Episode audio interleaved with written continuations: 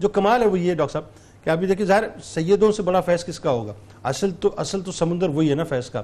لیکن وہی بات ہے کہ نصبی اعتبار سے اتنا اتنا عالی شان آپ کو نصب پاک پھر اس میں صدیقی فیض بھی شامل ہو گیا اویسی فیض بھی شامل ہو گیا۔ ذرا بتائیے کہ پھر اچھا یہ ہونے کے بعد بھی آپ رکے نہیں؟ وہ جو ایک کریوسٹی ہے، ایک تجسس ہے، آپ اس میں لگے رہے۔ وہ مشائق کی بارگاہوں میں جانا مدارات پہ حاضریاں دینا، پھر ظاہر ہے پھر ان مشائق کے مقامات کی سیر کرنا۔ ذرا کچھ سیر ہمیں بھی کروائیے اس حوالے سے جو سیر حضرت بہودی نقشبند رحمۃ اللہ علیہ نے کی تھی۔ بسم اللہ الرحمن الرحیم۔ سلطان المشائق حضرت سید بہاؤدین نقشبند بخاری رحمۃ اللہ تعالی علیہ۔ آٹھویں اور نویں صدی ہجری کے ان عظیم المرتبت بزرگوں میں سے ہیں۔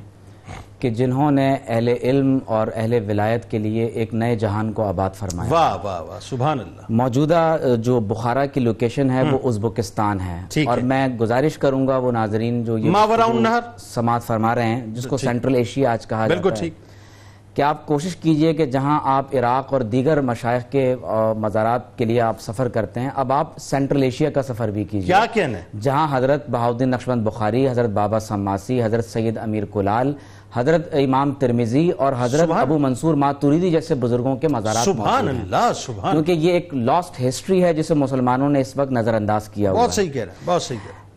اہم بات یہ ہے کہ حضرت بہاؤدین نقشبند بخاری رحمۃ اللہ علیہ ایک طرف تو حضرت عبدالخالق غجدوانی حضرت بابا سماسی حضرت سید امیر کلال ان مشائق سلاسل اولیاء سے جو نقشبندی بزرگ ہیں ان سے استفادہ کر رہے ہیں۔ ٹھیک ہے۔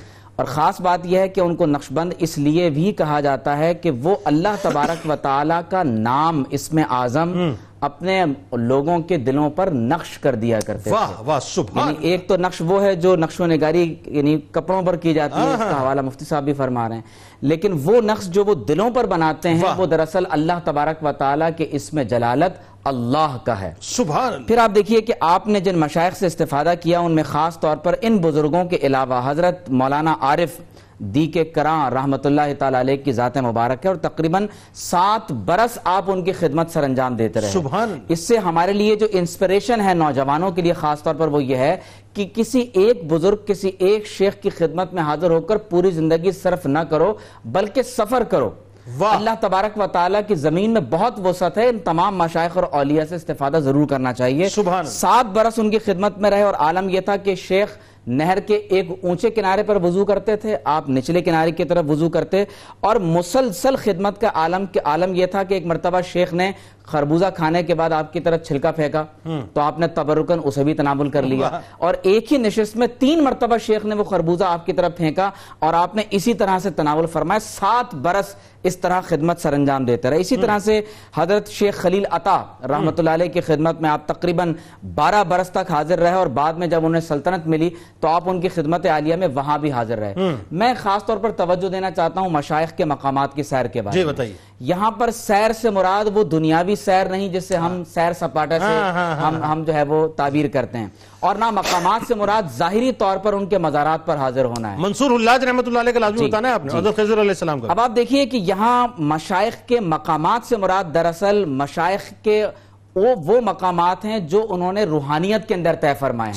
یہاں مراد ان کے مزارات نہیں ہیں۔ خاص طور پر آپ نے حضرت شیخ منصور حلاج حسین بن منصور حلاج حضرت اویس قرنی حضرت سلطان بایزید بستامی حضرت جنید بغدادی رحمت اللہ تعالی علیہ اور ان کے ساتھ ساتھ آپ نے خاص طور پر جو انبیاء کرام علیہ السلام کے اقدام ہیں کیونکہ ہمارے ہاں اولیاء کے اندر جب مقامات کی بحث کی جاتی ہے تو کہا جاتا ہے کہ یہ شخص قدم فلاں بزرگ پر ہے یہ قدم حضرت موسیٰ علیہ السلام پر ہے یہ قدم حضرت مسیح علیہ السلام پر ہے یا یہ حضرت مسیح علیہ السلام کے قلب مبارک سے فیض پا رہا ہے۔ تو شیخ یہ فرماتے ہیں کہ میں ان مقامات کی سیر کرتے کرتے ایک ایسے مقام پر پہنچا جو سب سے بلند اور بالا مقام تھا اور مجھے اس بات کی وہاں پر نشاندہی کرا دی گئی کہ یہ محمد الرسول اللہ صلی اللہ علیہ وسلم کی بارگاہ ہے لہٰذا یہاں پر ادب کے ساتھ حاضر ہونا ہے۔